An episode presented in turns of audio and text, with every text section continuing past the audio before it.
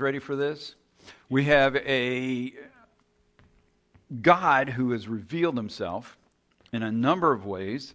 We have looked at that over these past weeks, a variety of ways that he has said, I am here and my promises are true and I have something more for you.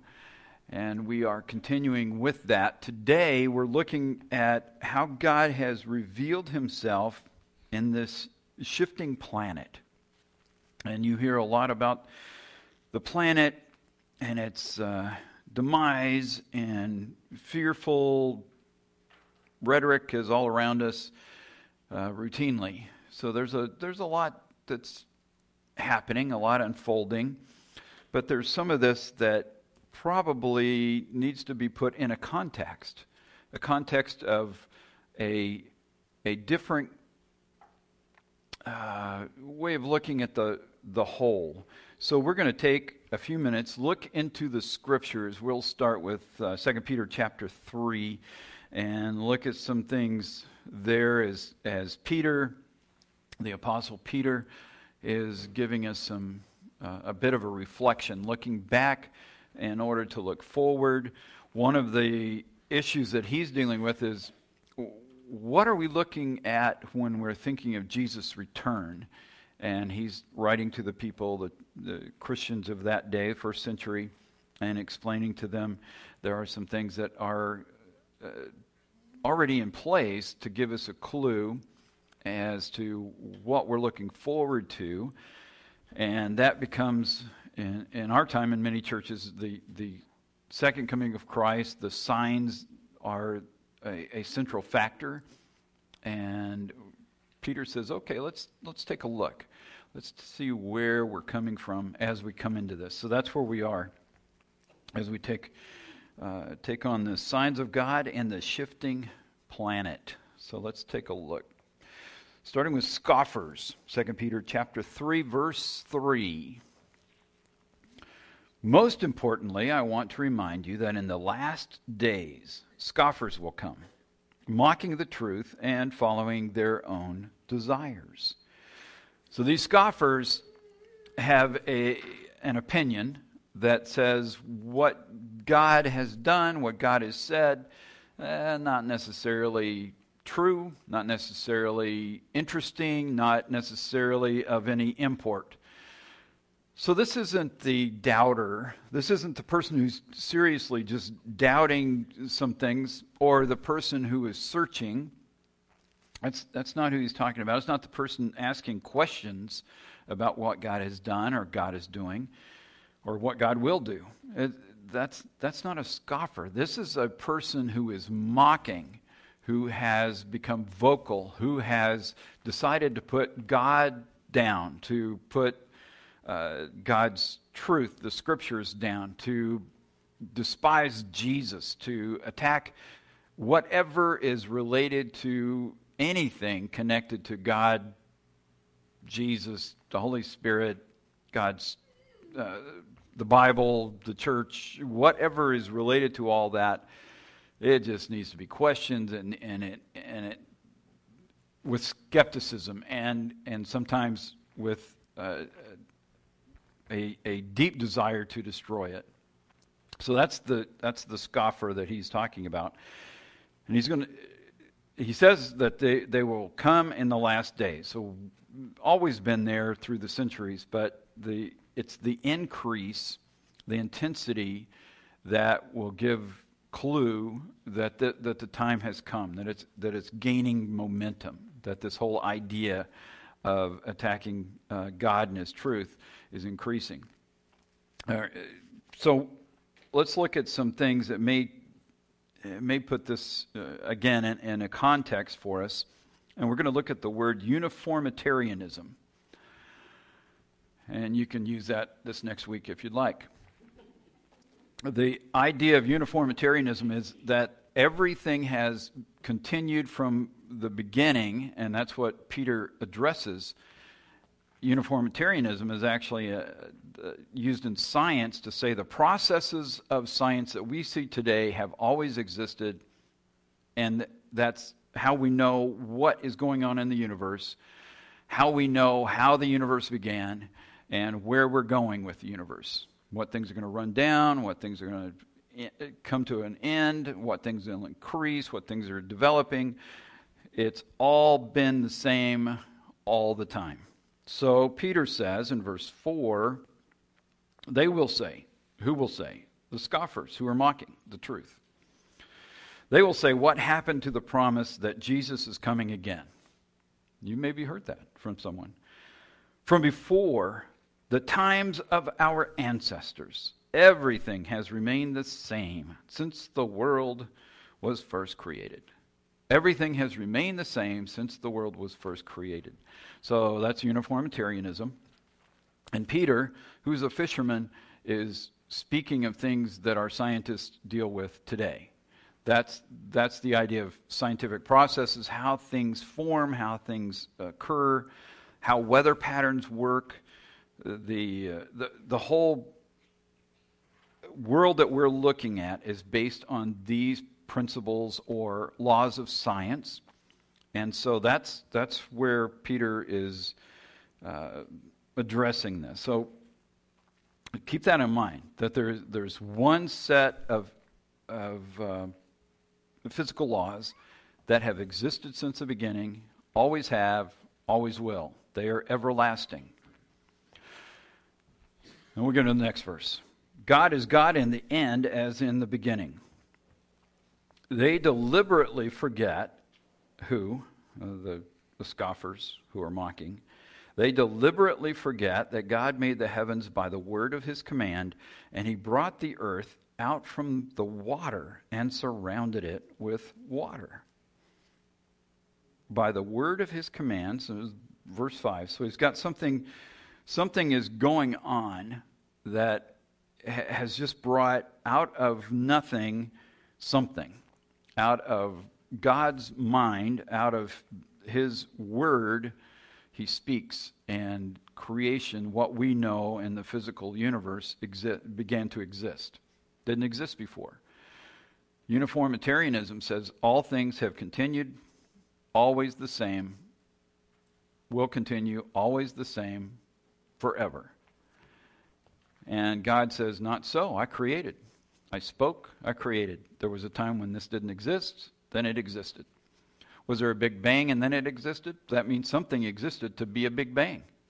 What happened that brought all that we know into existence? And Peter's saying, God spoke. That's how it started. It's his power, it's his ability, it's his skill, it's his imagination, his creativity that brought all this about and he spoke it into existence, and it began. So that's not the same. That's different. Didn't continue as the same. He, and it goes on. He doesn't stop there. Verses 6 and 7. Then he used the water. this is look back to know what's ahead. He used the water to destroy the ancient world with a mighty flood. And by the same word, the present heavens and earth have been stored up for fire. They are being kept for the day of judgment when ungodly people will be destroyed. God did something different. He created a world. So we have there's a world that existed prior to a flood, and we live in the post-flood world that is different than the one that previously was here. So is that uniform? Not so much. Something changed. Something was shifting in the course of all of all of that. And just just imagine that there's so many examples of things that are just so cool. There were trees that were this is in the earlier world that floated on the oceans and they were tubular. So they're they're trees, they grow huge, they have they're hollow in the middle and their roots are tubular and hollow in the middle. They floated, and then they matted together, and their roots interlaced. And in West Virginia, they checked the uh, coal mine and rock layers, and here these these plants, and they're looking at the fossilized versions of these things, going, "Wait a minute, there's no there are no rings on the inside because there's no middle. They float." Islands of floating trees and plants moving across oceans in the pre flood world. What kind of birds and lizards and critters could have lived in those trees and on those islands as they moved across the oceans, moved by the wind and the ocean currents from one place to another around the globe? That would be cool to see. So it, it's different. There's a, a difference in the world before than the world after. Something changed, and it's not the same. What we have now, we can cer- certainly base our math and physics on a, a uniformity that we can see, but to look backwards or to look too far ahead, we're jumping out of something we don't understand. And God is saying, I made this place, and I made a world, and then I destroyed that world with a great flood, which takes us to the uh, detractors and distractions to disaster. This is, uh, again, 2 Peter 3 3. Most importantly, I want to remind you that in, in the last days, scoffers will come, mocking the truth and following their own desires. So, science, science as a real interest, human interest in research and knowledge, actually getting in there and trying to find the evidence, looking at the evidence, and using reason to come up with some solutions and understand the world around us is a good thing. And we need lots of it. And we need real scientists, people who truly do engage their minds in, in that occupation to achieve great things. The more we do that, the better off we are, the better we understand the world, the better we understand ourselves, the better we can live. Well, what if you have scientists who have their own desires, who are operating on their own agendas? They only have a particular direction, and they want the research that they're, that they're doing to come out a particular way. Well, that certainly wouldn't happen because scientists are all good hearted and, and their integrity is solid. That's, that's why we have great uh, pharmaceuticals to help people because pharma- the pharmaceutical giants put millions of dollars towards research. The doctors do the research, the scientists do the research. They put all that together and then they sell the drugs, and the people are all healed. And then the lawyers make a lot of money because they start going on TV saying, if you took this drug and now you have this side effect, we're going to sue those guys who came up with this. Why? Because there was integrity? No. Because they were going after their own desire. What was it? It has dollar signs in front of it. And they're looking for a way, and that's not everybody. We want the good ones. And even the ones who make mistakes periodically. That are good hearted. Let's keep them. But these others have their own desires. So, what about scientists who are looking at geology, bi- biology, psychology? What about those? Well, their integrity cannot be questioned. They are out to do good, only good, by solid research, using real science. Not so much. Some are, many aren't, because we live in a world of fallen people and it's broken, and people are seeking their own desires. So, whatever accomplishes their purpose, their belief system, not pure science, not I'm going to go look at the evidence and see what was there. No. Uh, I'm going to look at the evidence and make it fit what I think was there or how I want it to be because I'm not comfortable. If it comes to God, because I am now mocking, scoffing, I am part of that group who says, I, don't care who, who's out there. I want the science to back me up because the, the, the line anymore is, well, just trust the science. Just trust the science.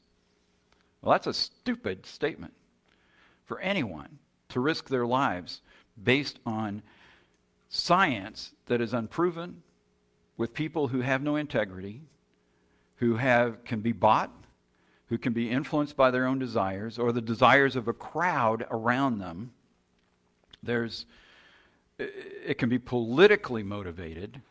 The DSM, which is a diagnostic manual for people working in uh, therapy, psychologists, uh, counselors, and uh, that's the end of things I'm more familiar with. And that has changed. The DSM has changed over the years. We're in DSM 5 now. And the things that they have decided are questionable or are mental problems or behavioral issues or things we need to or how to diagnose and say that doesn't fit. It's not based on science. A little science. And then somebody votes. A group of people get together. What are what feelings do we have in our culture about this particular thing? And if our feelings are strong enough, strangely enough, the DSM matches that the votes of the people or the feelings or the polls taken. he goes, That's science?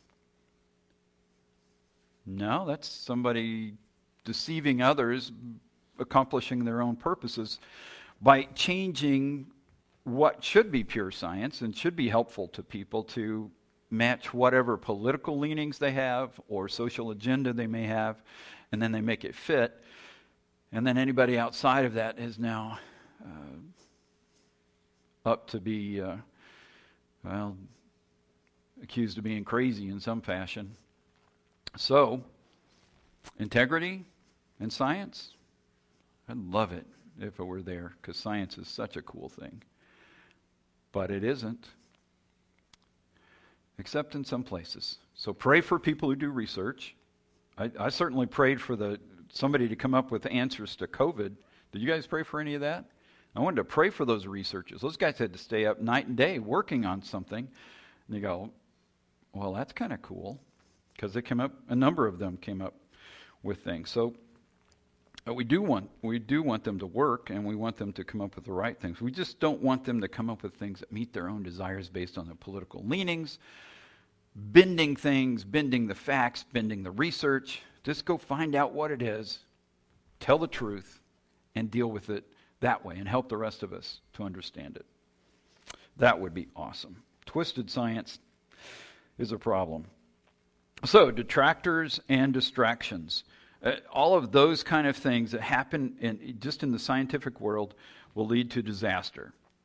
And understanding that there's, there's more to this is what Peter's telling us that God is behind it, that God is the one behind the creation. If we want to know what the future is going to be, if we want to understand our world today, let alone when Jesus is coming back, the signs of his coming, we need to understand what happened in the past. What did God do? And is it the same? Are we dealing with uniformitarianism or are we dealing with a creative creator who came up with a way of accomplishing things with amazing amazing power, um, amazing ideas on how to put this thing together, and, and to just blow our minds with all that He has done. So, let's look at this land and seas, all the way back to the book of Genesis, very front, right after the title page and all that. Genesis chapter 1, verses 9 through 10. Then God said, Let the waters beneath the sky flow together into one place, so gr- dry ground may appear. And that's what happened. God called the dry ground land and the waters seas, and God saw that it was good. So a scientist, a Christian in the 16th century, looks at that and says, he's researching, looking at the world. It, it, it, it's a time of exploration. If you remember 1492, Columbus goes out, lots of explorers go out, maps are being drawn, and things are, are being understood now about how the planet is, is divided up and, and where land masses are and what the seas are, where they're located. All those things are happening during this time. So, the late 16th century, as this is being looked at, and this verse, these verses are, are read, and this scientist, cartographer, uh, map maker, look, looks at that and says, Whoa, this says at one time all of the landmass was in one place. There's one land, one sea. You go, well, that's different. So people pretty much thought he was a nut. And so we move into the 19th century. We have 1859, a published like scientist who read these verses, a Christian, reads these verses and says, it appears that there was one landmass. And what both of them did was look at the map and then they just, like a puzzle, put them together. So here's the, here are these different pieces of continents. What would happen if you put them together? And son of a gun, they fit. So now we know because uh, the the guy in 1859 couldn't get his his research published in America, so he had to go to France and got it done there. Another uh, presented his arguments in 1912. That came out. He got made fun of again. And then as you get through the 1950s, 1960s, some scientists researching and uh, men and women releasing more information, going, it looks like maybe at one time all the continents were together. Same thing. They just puzzled this thing. And then the research started happening that said, you know, the rock layers and the things that we're finding at the end of this continent match these over here, and there's nothing in between and nowhere else that match that. It's just like they were broken in half, pulled apart. Well, that's crazy. During World War II, there were submarines that could go under the sea deeper and map, and they were trying to map the ocean so they'd know not to run into things. So as they're mapping that, they find this mid Atlantic range, an area that looks like the earth was broken and then it's sealed up. So it's like this big, and there's a Pacific one that looks, pulls up. And the, wouldn't have known that till you have submarines can go down there and look at all that. Huh. So the maps show this whole area of the world, one big landmass, one giant sea. What do we see? Let the waters beneath the sky flow together into one place. So dry ground may appear. There's dry ground, land, water, seas. Right from the beginning. Is that the same as we see today? Mm, no. So what happened? Destruction of the ancient world. 2 Peter 3, verse 6. Then he used the water to destroy the ancient world with a mighty flood. So there's a flood that takes place. And this earth, as God is dealing with it for this year, there's rain for 40 days, 40 nights, but there's a year in which massive earthquakes are happening, shaking the earth. Volcanoes are erupting. The whole earth is moving, and it liquefies what the land sits on and it began to tear apart and move in different directions. With Genesis chapter 3 and the rebellion against God, and God said, Death is coming. And it was true for humans, it was true for the plants, it was true for the animals and birds and fish. Death didn't exist before. We have a world in which it's working, it, it all flows as it should. But then the curse came, the brokenness came, and now after the flood, even the continents, the land that was there, is all divided and broken and separated and all set in different places. And you can see all of those. Uh, you can pull up Pangea, uh, on, you can Google it and see where the landmass was uh, all together, and then where they all separated and went to. When you look at the the landmass of uh, North America, you can see how it fits right in South America, right into Africa, and then they just pulled apart. Uh, Aust- Australia drifts down, islands kind of follow along. There's a whole string of them between the continent and all the way down to Australia. Others popped up different places, some formed by volcanoes, some, some formed by kind of being left behind as they're trailed off as the, the land masses are moving. India breaks off and then moves quickly, and there's some research on this, moves quickly and slams into southern Asia, creating the biggest mountain range we have in the world because it just pushed it all up when that happened. We still have volcanoes, we still have earthquakes, and many of those are in the same places where the, the uh, continents are one slipping under another or crashing into the, another. The ring of fire around the Pacific Ocean is an example of how that's still unfolding. All caused by the sin that originated in Genesis 3, the continuation and the corruption of humanity that God dealt with with the great flood, and it changed things.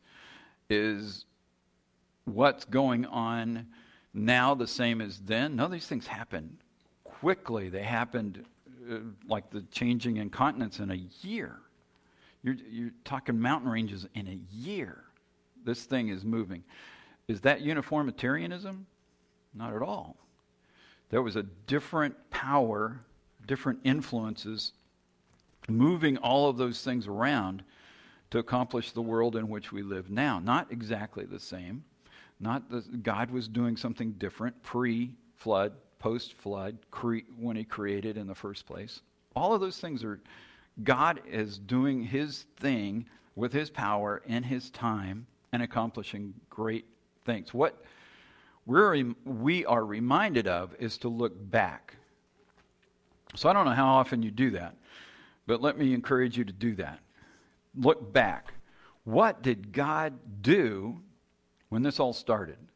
How did He do that then? And there are scientists working on those things, so you can find them. What happened? Because what happens now and what happens in the future is based on that those events and how God did it. We have the signs all around us.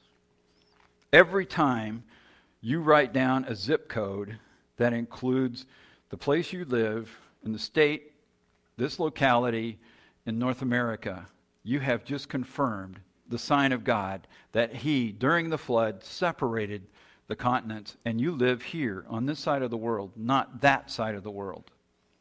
Sign of God. Every time you look at a map and you go, wait, this thing is over. Oh, there's a mountain range. Where'd that come from? They slammed together. There was uplift. There's one continent sliding under another. There are volcanoes still. Mount St. Helens 1980 proved all kinds of things people didn't know. Scientists had no idea how quickly things could, could change, coal fields could form. All of those things are evidence. Since 1980, of how quickly these things can happen. But they didn't know those processes because they were following uniformitarianism.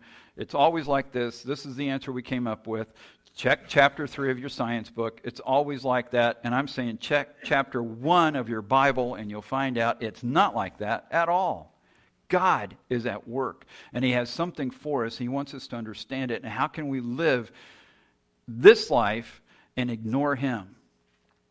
listening to the scoffers who are mocking him and seeking after their own desires. How many scientists have you listened to who have sought to prove God had nothing to do with it? Scoffers seeking their own desires. And God is saying, Look back. Look at the world around you. Look at what I have placed there. Those are signs I am here and I am at work. Have been at work, I am at work now, and I have things for you in the future. Not done yet. Destruction of the ancient world gives us a clue. There's a mighty flood. That changed a bunch of things.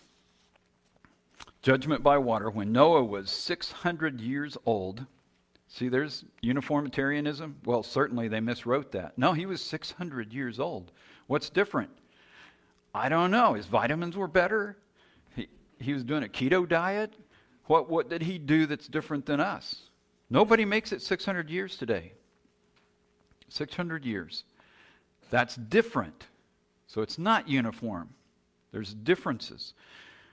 When Noah was 600 years old, on the 17th day of the second month, you got to look at that. They knew what day it was. All the underground waters erupted from the earth and the rain fell in mighty torrents from the sky. The rain continued to fall for 40 days and 40 nights.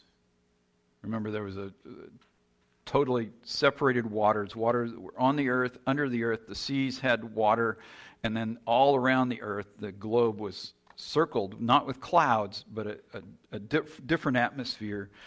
And that water, because it hadn't rained, it never rained before. That's not, again, not the same. It's not uniform. Rain started right here on the 17th day of the second month when Noah was 600.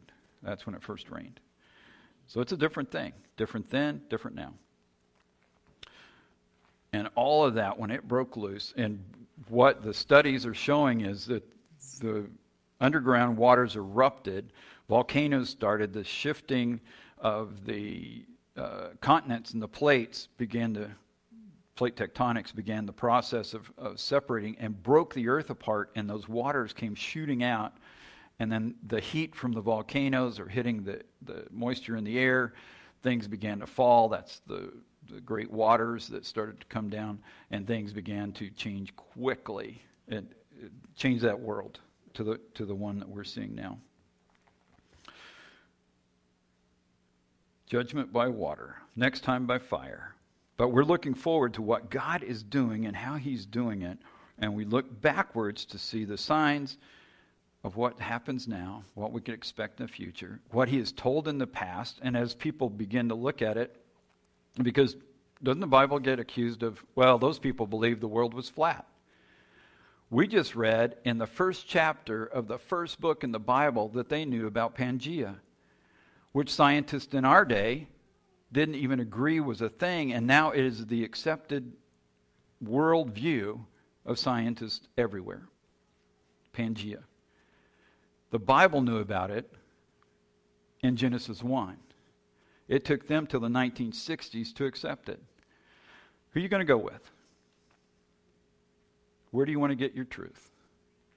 Because God has told us that what He has given us are signs. And we can know that He is, that He exists, and that He tells the truth always. Signs of God and the shifting planet. Scoffers mock God, the Bible, the history of the planet. They're all around us. Don't let them suck you in. Evident changes on earth indicate a much different earlier world. Things were different. God was doing something different. We got the world we have. That's uniform for now, but He's, he's going to bring some new things. And that's still yet to come. So we can trust Him. We hold on to His hand. We look to Him. Keep our eyes on the prize. Keep running the race. Let's pray. Father in heaven, thank you for the things you have done, the mighty things you have done. Thank you for revealing yourself in the Word and in the structures of the physical earth around us. Thank you for revealing yourself in so many ways, the signs of your presence, the signs of your work. Thank you for uh, a future that is secure. When Jesus said, I'm going to prepare a place for you, and I, I'll come back for you. And we can be sure he's coming back. Thank you for all that is and will be. In Jesus' name, amen.